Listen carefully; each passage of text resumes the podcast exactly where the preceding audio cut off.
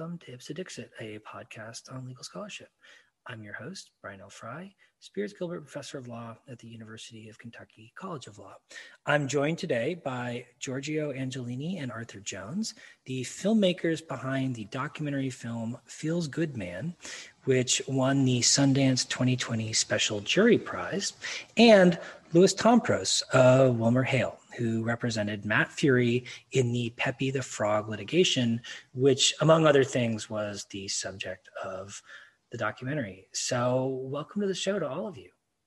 Thanks for, Thanks having, for having us. us. Thanks very much. Great. It's my pleasure. So, I wanted to start by reiterating how much I absolutely loved this movie. It was so good. The story is fantastic. And you just did an amazing job with the filmmaking. I love the animation interludes. And Matt Furie is probably my new favorite like documentary film character. So thanks a ton. And I can't encourage listeners to watch this movie more. Awesome. Even yeah, more than Tiger King? Way better than Tiger okay, King. we think so too, but we're biased. okay, so for listeners who haven't already seen the documentary and may not be familiar with Matt Furie or Pepe the Frog or the kind of story behind it, or might only know part of the story and not the whole story, I wonder if you could kind of give like a potted history of like who Matt Furie is, where Pepe the Frog came from, and sort of what happened that gave rise to this entire uh, situation.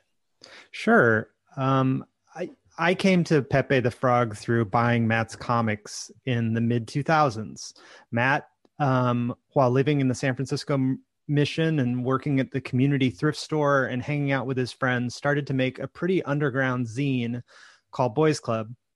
It was like a beloved but obscure comic book. And um, I discovered it at an independent bookstore um, around the time it came out. And the name of our film is Feels Good Man. And that is Pepe the Frog's catchphrase. Pepe is one of four anthropomorphic characters that make up the Boys Club comic. And in the in the foursome, Pepe is sort of the little brother, as Matt Furie calls him. He's the character that uh, all the other characters kind of make fun of a lot of the time. Um, he likes to sleep in. He likes to eat pizza. He smokes too much pot. He's he's a sweet and lovable goofball of a character. And so, uh, what started on the page for Matt um, eventually uh, got kidnapped by the internet. And around 2010, Pepe got taken from Matt's comics. Someone scanned and cut it out. Um, this image of Pepe saying feels good, man. And this became a reaction image in early message board culture. And Matt Furie had nothing to do with this. It was a just kind of one of these viral things that unpredictably happened. Um, and Matt was oblivious to it as well. And so our film traces how Pepe went off the page into the internet. And then over about a five year period, Pepe went from a harmless reaction image or a good natured reaction image into something that was actually being used as a propaganda tool for what became the alt right. Um, Pepe became a symbol for trolls and trolling on the internet. And so we thought that this film could be a really unique story where we were able to tell an artist's journey um, but then also really tell a story about how trolling moved off of message boards and into mainstream politics. And the way that Matt seeks to control Pepe through copyright could maybe be a little inspiration for people who are seeking to get off their own proverbial couches in their life and um, try to take control of the problems that they had as well. Well, so when when Pepe was first starting to be used as an internet meme or as a reaction meme, how did Matt Furie find out about that? You know, kind of when in the duration or the sort of the, that story did he find out about it, and how did he feel about it initially? I mean, Matt found out about Pepe being. I mean, Matt had posted the image of Feels Good Man and the page from his comic book on MySpace. And that seems uh, someone probably took it from there. Um, and people started to email Matt and tell him that he, they saw his comic in unexpected places. Um, initially, that was on bodybuilding forums and then also on mushroom forums. And the mushroom forums kind of made sense. Matt's comics have like a psychedelic undertone for sure. The bodybuilding forums were a little funny, but at the same time, the bodybuilding forums were uh, kind of populated by groups of guys who are seeking to improve themselves. And as Matt talks about, both MySpace and these bodybuilding building forums were almost like kind of were locker rooms where people would just kind of like joke together. And um, so he he heard about it that way. Initially, I think he he didn't give it much mind. He assumed it would, would blow over. And his early take on people using Pepe as a meme was a very San Francisco take. It was based on um, Jerry Garcia's stance on tape trading within the Deadhead community.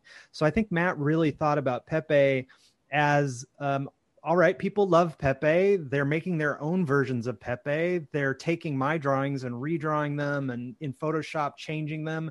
This is all flattery and it's going to go away. And that's the way he initially looked at it. So, when people initially started using the Pepe image, or maybe kind of as it snowballed and became more popular as a meme on the internet, did most of the people using it know where it came from and like associate it with Matt Furie and the Boys Club comic, or did they? Is your impression they kind of just saw it as like one meme among many, and who knows where it comes from? You know, it's on the internet and it could come from anywhere. Speaking from my personal experience, like Arthur already had a relationship with Matt before we started making the film. I am on the kind of other side, which I think is really the more typical Pepe user variant, which is the person who's very familiar with Pepe as a meme, but didn't really know Matt existed. Um, so I think that's probably the more typical um, avenue in which people were introduced to Pepe. It was really purely as an internet meme, especially as meme culture rapidly, you know, was on the rise from like 2010 to 2015. Pepe was, in a sense, like the the icon of this underground culture that was really started in uh, places like 4chan and Reddit and was predominantly um, populated by young men. And Pepe was kind of their, uh, you know, in the early days, really just like an icon for weirdness, for internet ennui. Um, and it's really this critical like series of events that results in the radicalization, not just of the people on these forums themselves, but of Pepe himself, right? So you get to a point in 2015 where you have an event like Gamergate, which I'll maybe spare your listeners the the ins and outs, but essentially involves like uh, women asking for more um, representation in gaming culture, and then men online predictably having a, a negative response to that. Um, but it just like really escalates a culture war that had been bubbling up in these uh, internet forums, and it kind of like in a simplistic way, it was kind of like a 4chan, which was tended to be more male and uh, versus like a Tumblr, which tends to be more female and more like social justice driven. And as Pepe started to become more popular in Tumblr groups and in like pop culture more broadly, like in our film, we show a couple of memes that like Katy Perry and um, and Nicki Minaj post, for example. The original users, these original kind of 4chan guys, get really angry and it's a kind of predictable punk rock response i think is probably the simplest way to put it and so they begin kind of uh, nazifying pepe or just kind of making pepe so repugnant and creating such disgusting memes that their their initial intent is really just to make the meme so toxic that people stop using it but what it, it inadvertently kind of uh, puts into play is really an actual full scale co-opting by actual professional racists who actually see an opportunity with the use of Pepe, with his popularity, to kind of activate a group of aggrieved young men. Yeah, it's, watching the film, I, got the sense of this really kind of interesting progression in how the people using Pepe thought about their own relationship to the Pepe image and how they they used it. And as you just described, it, it seems almost as if some of these users felt like they were almost the owners of the Pepe character, not knowing that it was created by someone else and feeling a kind of investment in it as a representation of them and their community. Right. And then there was almost like a kind of a trademark angle. The way it was used is kind of like almost like a branding symbol for the alt right movement. So, you know, as an IP scholar, I just found the sort of ways that that people approached the character and the sort of meaning of the character really fascinating and unexpected. Yeah, I mean the the message boards that Pepe first became popular on are mostly um, anonymous. The people that post there um, don't let the world see photos of them. They don't use their real names, and so Pepe became an avatar. And it's a very unique story to the social media age how attached people can become to a character like Pepe. Um, Matt knew nothing of all of the stuff that Giorgio was speaking about, really, um, as Pepe grew more and more toxic in these very specific spaces. But I think people co opted Pepe because um, there was a group of people that really thought Pepe was funny. He rides this line between creepy and and humorous. The characters in Boys Club all sort of exist within a stunted adolescence. I think there was something innate to Pepe for a group of people that had grown up online, that had grown up entirely online and they felt that when social media all of a sudden happened and people were putting their real names on facebook posting real pictures of their friends and family that um, this was kind of a front to an earlier era of internet where pepe was an avatar for them hmm. so when people first started using pepe divorced from sort of any connection to matt did did that bother him or did he just not care? Like I, I, wonder if you have a sense of how he felt about his own relationship to pepe in relation to the way that people were using it initially. And then obviously when things changed at some point it it sparked a need in him to do something about it. And I, I wonder if you could kind of talk a little bit about you know sort of what the tipping point was um, well the tipping point for matt was uh, and the moment that he and louis um, started working together and you're going to hear from louis in just a second um, was when uh, someone had self-published an islamophobic children's book that featured pepe. And um, that was a moment of clear uh, infringement um, and something that he could very uh, th- that he felt like he could fight back in a very specific way in a way that you can't if you're fighting back against a bunch of anonymous people online. Um, but you know, the other thing to just kind of point out with Matt is he drew Pepe mostly for his friends in his mid 20s and he wanted to move on and work more in the world of fine art and illustration in his 30s and so Pepe was the thing that um, he had already personally kind of turned his back to as the internet was finding it. He wanted to leave Pepe behind a little bit personally and focus on other artwork that was important to him. So Pepe is kind of that, you know, it's like that one hit wonder that a band has earlier in their career, and then they have to spend the rest of their career playing that one song that maybe they hate playing. So Pepe is kind of that way for Matt. And I think one of the reasons it took him a little while to figure out how best to protect his copyright was because he has a very complicated relationship to Pepe because it, it, represents just a, t- a time in his life that he's moved on from. Hmm. Well, so maybe Louis, then you could talk a little bit about how you came to be connected with Matt and to provide representation for him.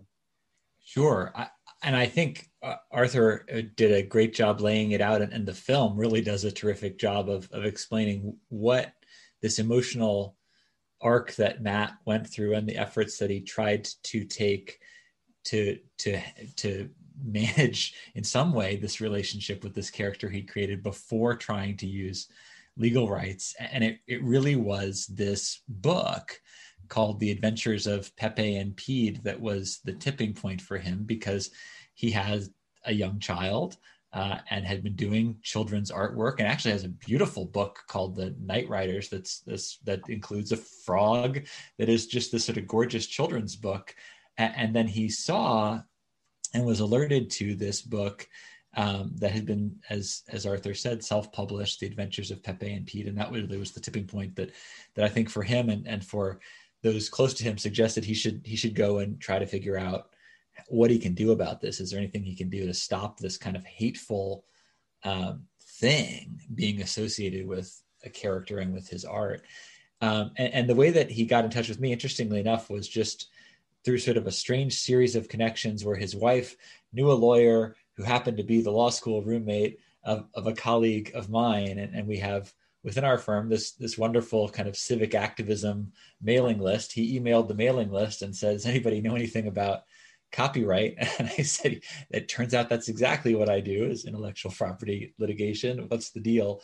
I, I you know, I had seen Pepe, but myself had to Google who Matt Furie was. So I was coming at it from from Giorgio's angle. Um, and we jumped right in and, and and I would love to say that we had some grand vision from the outset as to how to construct a successful legal strategy to fight the alt right using copyright. Uh, we didn't.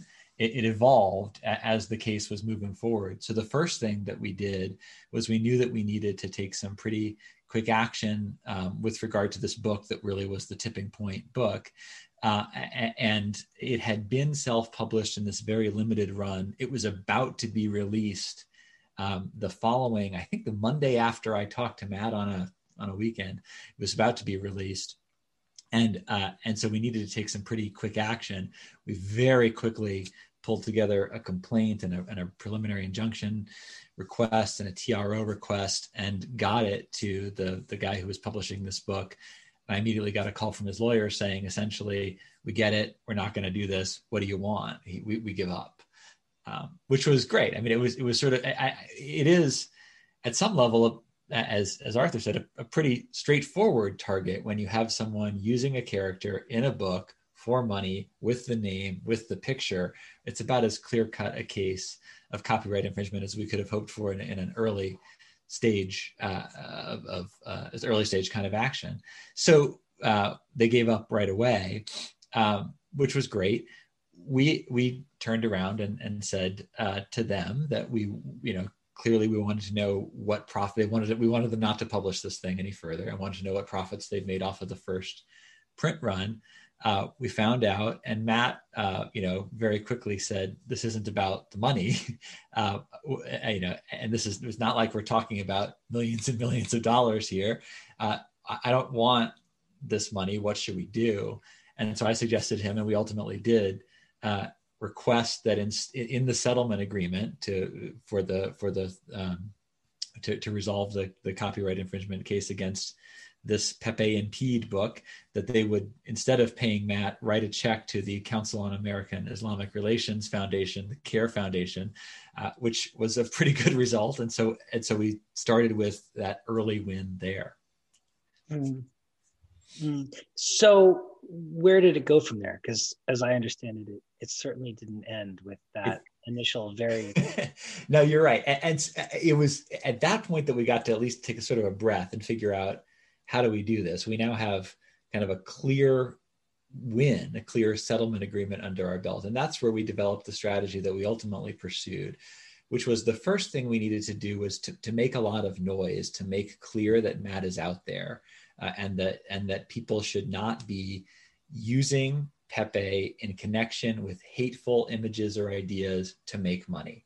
And that was the line that he was drawing in the sand, and that he had, quite honestly, the backing of, of, of a law firm to go enforce this.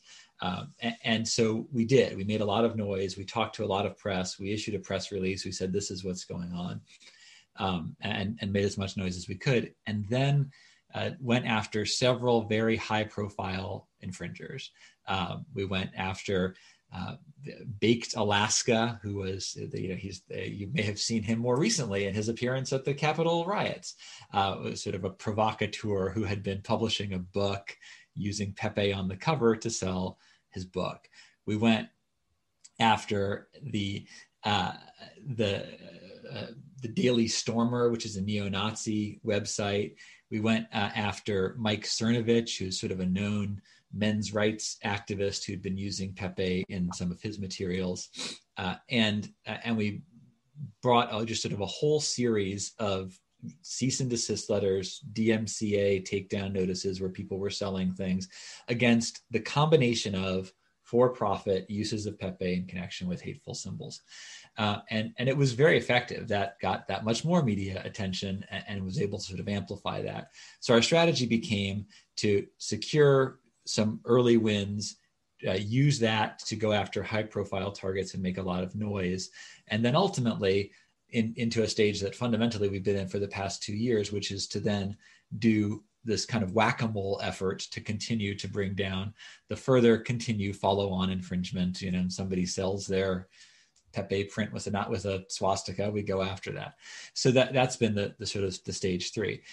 A key part of that stage two, of course, and the subject of uh, a good uh, portion of, of the film is the suit against Alex Jones's Infowars um, company for their their sale of a of a Pepe poster, and that was uh, one of the only two actual federal copyright cases that we filed suit in, and it was the one that got the farthest all the way through summary judgment and really to the eve of trial. Mm. Well, so one thing I was wondering was before connecting with you for representation in these matters, had Matt ever previously pursued any kind of copyright related interests in Pepe the Frog or Boys Club? And if not, sort of how did you kind of set him up to be yeah. able to actually enforce his his his rights? Sure. So I mean, so the short answer is not really. There had been a few things through his publisher and through some actions that he'd taken on his own, but but nothing uh, in kind of an organized way that would set up his rights in a way that they could be meaningfully enforced. So the first thing that we did, uh, unsurprisingly, was register his copyright. Uh, this is every time that I talk with artists or or publishers. Uh, I cannot overstate the importance of if you think that your thing is going to be ripped off for money, you really need to file the copyright registration form. It's not all that hard, uh, but if you don't do it, then you run into situations like we had where there are significant limits on the damages that you can get and, and no ability to get attorney's fees uh, for them. So there become limitations. So, so that we, the first thing we did was was that. Uh, and then we went through a process of organizing, you know, his materials to make sure that we knew exactly when when he published what and when, uh, and and what what specific rights we were going to try to claim. Obviously, uh, Matt does not own the right to draw a frog, right? And so we needed to make sure that we were very specific in defining both the visual elements of what he had uh, in as, as best a way we could, and, and, the character elements to the extent that we needed to assert character copyright uh, going forward. Did you pursue it only as a copyright, or did you consider like trademark registration or any trademark claims over the character or the name as well? Yeah, it's a great question, and and we had thought about it. Uh, we had thought about pursuing uh, a, a, trademark claim. It, you know, it it was going to be a little trickier for for a variety of reasons. Um, w- one is that there there was not in the same way that there was with with there was not the um, the the uh, a clean sort of path of continued sales in the way that you really want for strong trademark protection. There was also no registration, and, and Matt actually had at one point. Uh, you can find it an abandoned application that was done at one point for for Pepe as a trademark, and and so there became these kinds of complications there. Um, the other piece of it was, frankly, from from uh, as we talked and worked more with Matt, the interest that he was really pursuing, and this is where you know I'd, I'd be very curious, Brian, to hear your sort of take from sort of the, the theoretical side of intellectual property law. But the interest he was pursuing felt more like a copyright. that, that is, the harm that he was perceiving was not sort of a, a business trademark confusion type harm but really was more of an artistic integrity. He, you know, he, he created a thing, and his thing was then being used in a way that made other people money from his creativity, which felt very copyrightish uh, in in a way that is distinct from from trademark. So that so I think both the the practical considerations and just the the way that that the, that we were articulating the harm and that he was articulating the harm felt more like a copyright case. Now, that said, uh, as Matt's lawyer, uh, I, I, do think he has common law trademark rights in this. So please don't infringe his trademark in any way, anybody that's out there. Uh, but we had uh, pursued copyright uh, really exclusively as part of the, the work against the, the alt right uses of, of Pepe. Yeah, so it's interesting. I, I mean, I asked the question because I, I agree that it very much feels like Matt's interest in or objection to certain uses of, of, of Pepe the Frog was grounded in his beliefs about what the frog was supposed to mean and the kind of um, the character that he wanted to be out in the world. But in an odd way, the reason I ask about trademark is because it seems like he kind of didn't object so much or at all really to people using Pepe in anodyne or positive ways that were consistent with his vision for the Pepe brand to the extent we can talk about it that way, but did really strongly object to people using it in a way that sullied the brand. And that sort of feels like it sort of sounds in trademark to me. You're right. No, I agree. And, and I think in, in some ways, the, the, the most significant aspect of the harm um, really is, is a trademark type harm in that um, from a pure economic perspective, right? Setting aside the what's right and wrong, the artistic integrity, and the rest of it, from a pure economic perspective, the harm to Matt of uh, the the poster that Alex Jones was selling, or the him or his his character being on a book about uh, hate speech, right? The, the harm there is fundamentally that it, it devalues. It's a it's a it's a dilution by tarnishment type uh, type harm. Um, now, I think, and as we articulated in the litigation against Infowars, because this was a direction, one of the many directions that they went to throw up defenses, I think that that harm also is a copyright harm. But I do agree with you that, that it, it that the specific that specific economic impact, uh, which ties into Matt's interest in in managing what happens to Pepe, right? The, those two things are trademarkish uh, as well. Mm.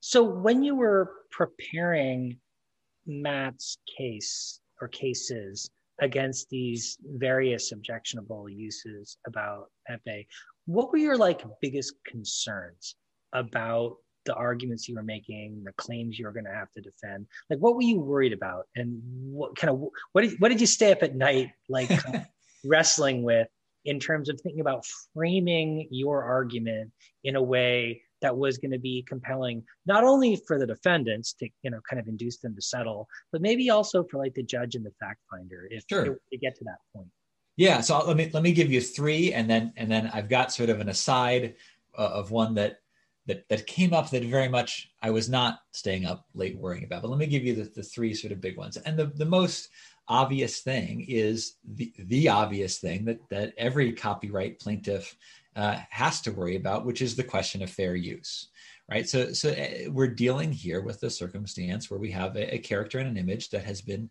used a lot, uh, and we are specifically dealing with uh, with commercial uses, which we were very clear about, but commercial uses that were being made by people with with strong political agendas, right? So that it is unsurprising. I was not at all surprised after we filed suit against InfoWars that Alex Jones went on the air and said, This is a violation of my First Amendment rights. This is my political speech.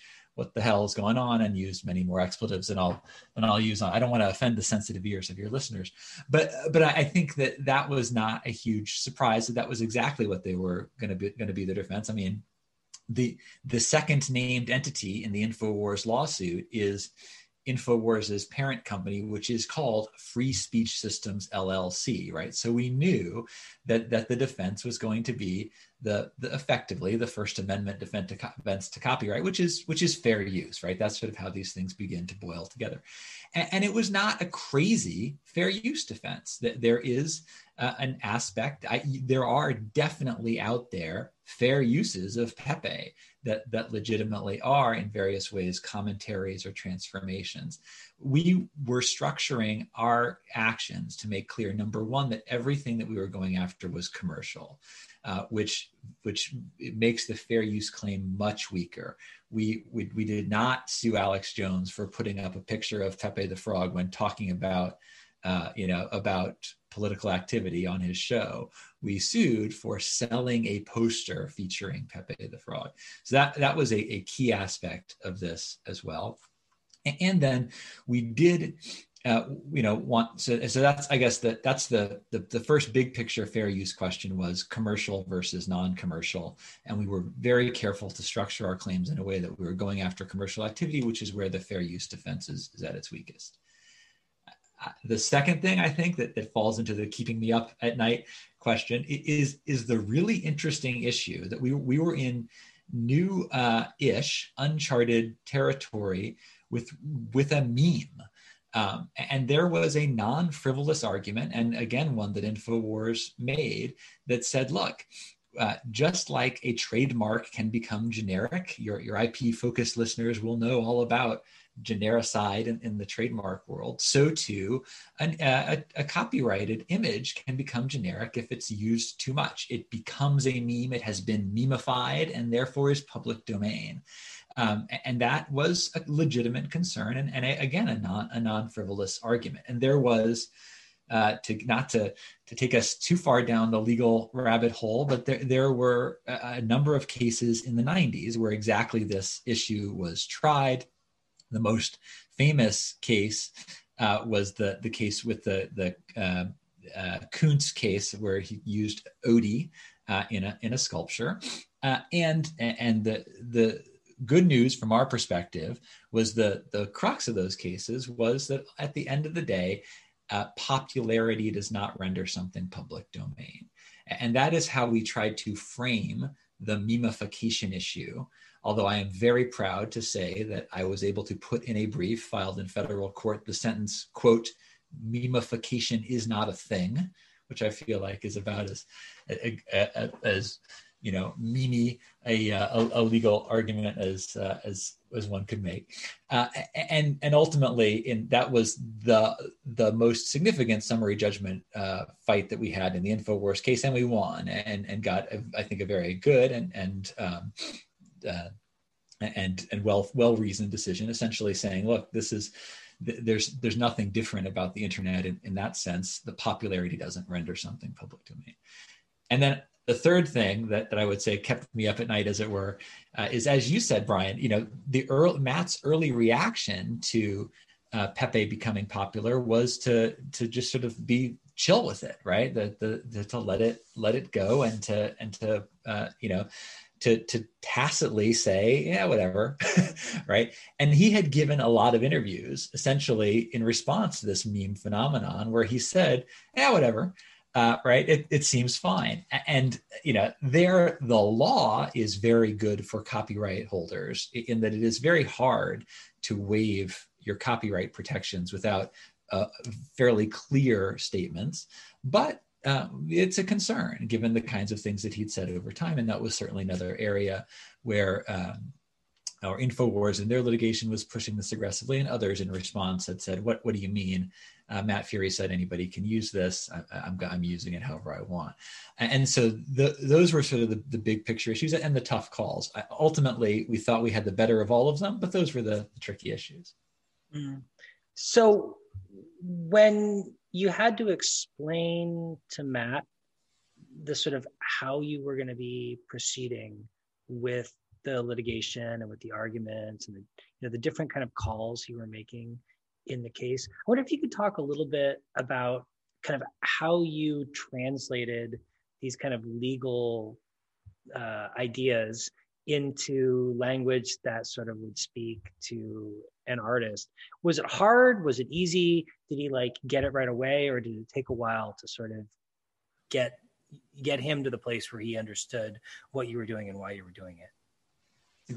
great question and one that I had not really thought much about. I, I guess I would say this. I would say um, it, it, was challenging, um, but but we had the advantage, quite honestly, of, of Matt just being brilliant, uh, which helps, right? So you have somebody that's thought a lot uh, about art and about the sort of the philosophy behind what he's doing uh, we did have to teach him a lot of law to, to help sort of understand how to play this out.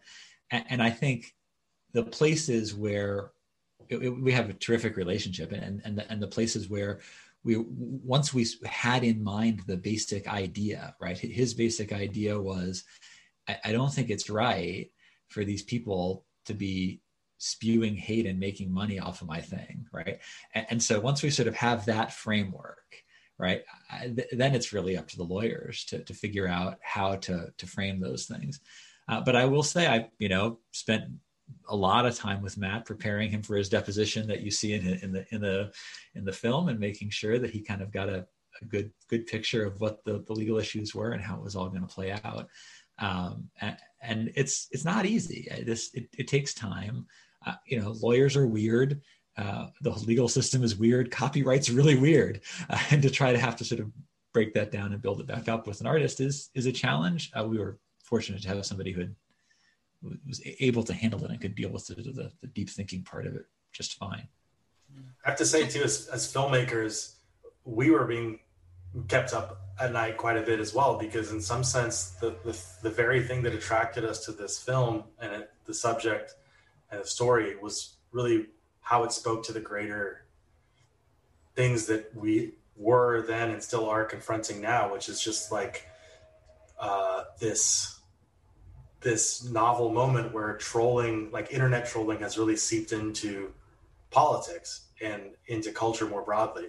And what kept me up at night personally was like, you know, well, Louis is t- seems completely right, but like what I'm seeing around me politically more broadly is like trolls just kind of subverting um, the pillars of democracy, right? That like there is a kind of way that, again, more broadly, fascism works to kind of use um, the systems of democracy against itself in some way. Then that's kind of how trolling works too, right? You kind of like play someone else's game against them. And I was really concerned that um, that that these kind of uh, bad faith arguments that Alex Jones was making would maybe find uh, uh, sympathetic ears somewhere. Luckily, I didn't understand enough about law uh, for that to come true, but that, those are my fears. I, I, I, Giorgio, I thought you were going to go to law school. I don't know. I thought.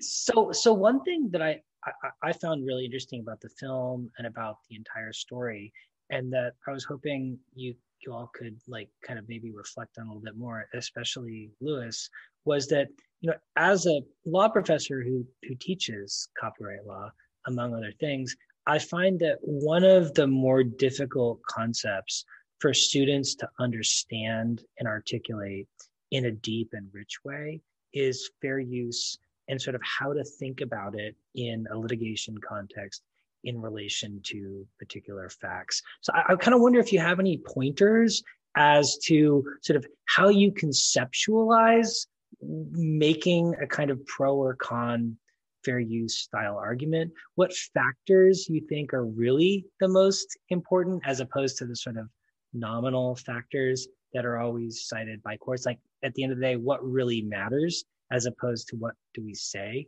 matters in deciding those kinds of cases? And in particular, like to what extent do you think the kind of repugnance of the defendants affected the sort of strength of your case and the viability of your arguments? Yeah, that's a, a very good question. I think that the that there is always there's there's uh, there's this sort of the the the big picture fair use question is does it seem fair or not uh, which is going to turn on all kinds of different things and I, of course the the particular as you put it repugnance um, uh, of uh, of a given use uh, is going to make a difference. I, so you know just to, to lay out the the for the the procedural aspect of the way that the infowars case played out we did not move for summary judgment of infringement or summary judgment of no fair use because quite honestly it's facty uh, we were sure that there would be facts pointed back at us about this being political commentary and about the portion of Pepe being small in relation to the larger thing. Uh, and we had terrific facts i thought ourselves on, on in matt's side the, the commercial nature of the use. Uh, we had a terrific admission from alex jones that pepe was on the poster because people like it which is a very helpful commercial uh, sale type admission. So we had great facts going our way uh, but we we were not the ones that were interested in getting this resolved at the summary judgment stage. I wanted to go to trial for exactly the reason that, that you say that when you take this the whole circumstance and figure out who's the good guy who's the bad guy in this copyright dispute which is a good chunk of how juries are going to decide fair use cases um, we felt pretty good that we were the good guy and that they were the bad guy so the way that this all played out was once we avoided summary judgment on their fair use defense that is when infowars brought in a new lawyer the new lawyer offered a settlement agreement that was more than we were seeking in the litigation, and we didn't go to trial. So it, it I think that's, a, I guess, a long way of answering your question, but the the the a sense of justice, a sense of does this feel right or not, given the overall totality of the circumstances, given the who's who, the big guy, the little guy, the bad guy, the good guy is certainly going to play into a jury's fair use determination, notwithstanding the, the recitation of the factors. Now, I will say one more thing about that, that I, there is a, a, a, particular fact in this case that we thought um, what was going to be incredibly powerful in front of the jury and i think was important for the judge and that was the the particular willful nature of the infringement after this after the notice was was given and so you know I, we've done a lot of different uh, cease and desist letters and those kinds of things on Matt's behalf against people that are, are misusing Pepe. The typical response is um, a, a, you know a, a, they just the thing goes away, right? They vanish and they say nothing, right? They, they they stop selling. Occasionally we get a oh I'm so sorry I didn't know this was wrong. Please don't sue me. All of which is fine, right? Alex Jones and InfoWars' response was the exact opposite. We sent this notice. They immediately nearly doubled the price of the poster that they were selling and said, buy this now because it's going to get shut down, right? So that is about as clear a case of willful and intentional infringement as you can possibly get, right? They, they were trading off of the fact that that there was this copyright case. And, and to us, that that bolstered the, the the the lack of fair use in a way that we felt incredibly good about it just on on sort of the legal merits. And then you throw in the fact that this is a jury case and they look at who feels right and who feels wrong. You could not paint a more sympathetic picture of matt than arthur and giorgio have done in their film. Uh, we thought we could do a pretty good job at trial explaining that this is the guy who was in the wrong who, who was wronged here and that and that it was uh, Infowars that was the problem. And, and, and I think that's going to be generally true for all all of the commercial misuse, hateful use uh, aspects of Pepe that we uh, that we've um, sought to stop. I think Arthur is going to have to hire you too because Arthur actually purchased one of those posters that Alex Jones promised to have signed, and then when it arrived at Arthur's house, lo and behold, it was not signed. Oh, it's true. I'm heartbroken, Louis. What am I going to do about this? What's my recourse? I, I, wish I wish I'd known that before I deposed him. I could have added it. well, I will say with Arthur. We we had a we had a in front of camera lawyer Louis in the film, but behind the camera we had an amazing fair use attorney who really um, moved some mountains for us in order to make this film. This was a film obviously based on fair use. We have a at the end of the film, if you stick around for the final final credits, there's a rather long fair use log. um, so shout out to Katie uh, Ali Mohammedidi at uh, what's what's the name of her Donaldson Callif. Donaldson Callif. She uh, she was she was also at Sundance with us.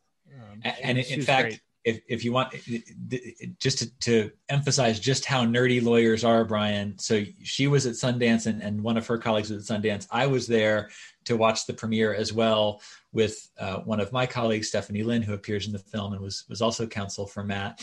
Uh, and and the the copyright lawyers that worked on the film somehow found us at the bar at the after party. So at this really cool like by far the like the most you know you know the most uh, way out of my league party that I've ever been to. What am I doing but chatting with the other lawyers at the bar? So that's you know. Uh, your, your, listeners can can aspire to that, I guess. I don't know.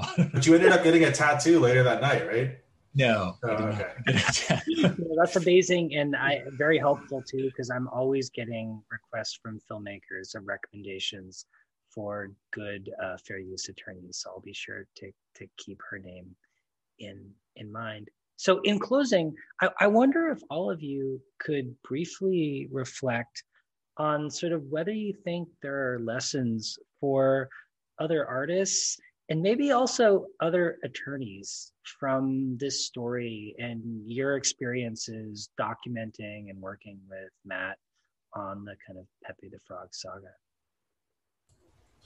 Um, kind of bridging both sides. I feel like there's a business to be created for lawyers where, like, if you're, I think the problem here is that Matt um, was just a single artist, right? Like, if, if Pepe had been owned by Disney, this would never be a problem.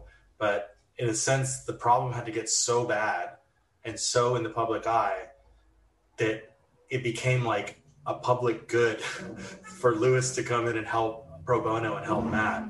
But like for a lot of artists, you know, they don't have the money to do these cease and desists and like be on top of this, nor do they really want to because it's kind of a bummer to be like, like Matt says in the film, like I don't want to sue other artists. So I feel like there's there should be like, but the truth is like. uh a lot of the work can be almost automated in a sense. So I, I don't know. I, I, think there could be like a service out there that lawyers could get behind. It could just be like a, a, a simple pro bono slash maybe like monthly service for smaller artists to be able to like get basic protections because the truth is this stuff isn't really going away and the internet has really transformed the way artists engage with their um, patrons and uh, the way that other less good artists uh, use better artists' work for their own gain. So I, I, can maybe just say one one thing to the to artists and one thing to lawyers from from my takeaways from this. For, for artists, it, my my message is actually is pretty simple, and it's the one I gave earlier. You don't, don't forget that you have some rights here, and you really ought to register your copyright if if you, if you think something's going to get copied. If you if you plan to use them later, do it early. Take care of it. For, for lawyers, my message is a little little different. I mean, I agree with Giorgio that people that have representation that need representation should have representation. That's that's that's fundamental. And and I think, look, I have uh, I, usually represent companies. I make a ton of money as a partner in a in a in a law firm, and I am basically about as as sort of insulated and privileged as you could possibly be from the kinds of horrible things that the, these extremists and these alt-right folks and the folks storming the Capitol do. I, I'm about as protected from all of that as you could possibly be. A lot of lawyers are about as protected from all of that as you could possibly be. And, and I think with that privilege comes an obligation to do the right thing when it's in your lane. And for me, look, I'm not a civil rights lawyer, I'm not an immigration lawyer, but I darn sure am an IP lawyer. And uh, if the alt right's going to screw with copyright, bring it on, right? We are ready to fight. And so that's, I think that's the lesson for lawyers is to look for ways to use the privilege you've been given to do the right thing um, when it when it uh, when it falls into an area about which you can contribute. Yeah, I think that's really well put, and I think both Louis realizing that and Matt realizing that is the power of the film. It's a very relatable thing that people can just kind of take control of their lives using the tools that they have. And um, they should do that with like passion and courage and conviction. Um, as an artist, it's been unique to take a film out in the world just because our film got pirated so often. Um, and so I have like a new compassion for Matt just because in order when you create something you do just kind of have to give it over to the universe with a certain amount of good faith and then um, have to figure out kind of what the emotional guardrails are for that. And it's a tricky thing because you can't be the person that's just twitter you know twitter dming every single person that you feel like may have infringed on your piece of artwork. In part i think that's an emotional thing. Artists are are usually um, they insulate themselves or they escape from the world through the things that they make. So you have to confront the world in a way that's often uncomfortable when you have to protect yourself so i don't know i've been thinking a lot about it i don't necessarily have too many conclusions but i do think it's also important to know that as artists in the social media age you have to think about yourself as your brand. I, I saw people who assumed that Matt was perhaps a member of the alt right or a neo Nazi um, because he had drawn Pepe the Frog. They maybe thought that he had drawn Pepe for that usage.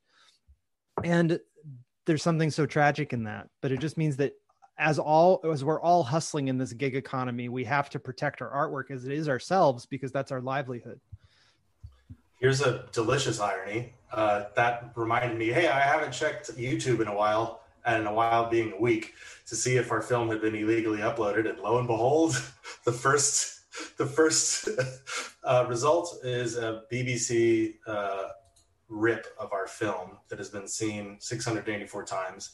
And so now I'm going to file the fifth copyright takedown uh, because YouTube and Google make it impossible for filmmakers to be protected, even though they have the tools sitting at their disposal to automate it, stop all this yeah from happening. and it will take a few days for it to come down Uh. and more people will watch it and yeah it's just it's whack-a-mole as louis always says it's it's whack-a-mole well, thank, thank you so much to all of you for coming on the show. I love the movie. Uh, I'm so impressed by the lawyering and all the work that was done in these cases, and I really enjoyed talking to all of you. so Thank, you, you so much for having us. It's great. yeah we appreciate it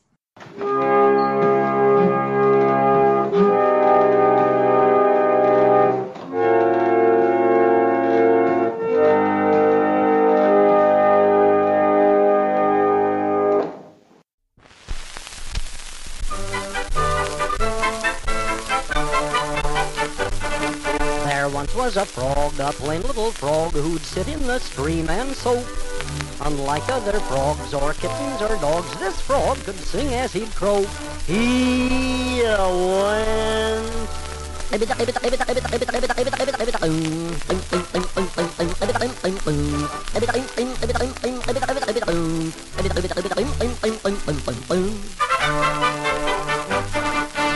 This little frog once sat on a log when he heard a bicycle ring. A boy driving by caught the frog's eye and the little frog started to sing.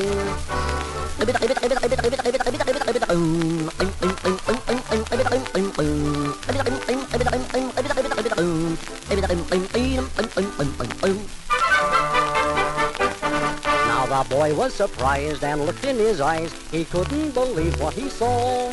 For a frog that could sing was a pretty rare thing, so the boy took it home to his paw.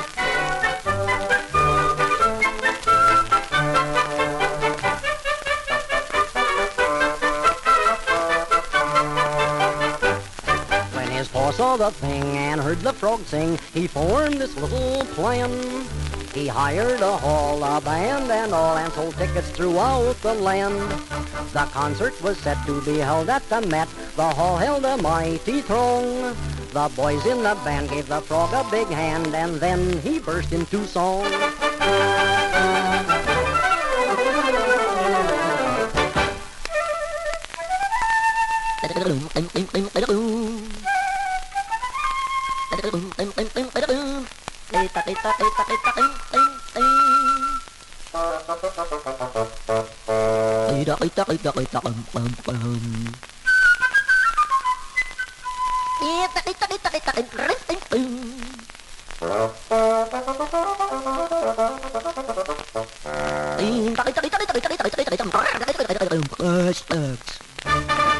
Oh, that is the story of Little Frog's glory. They say he is now in bliss.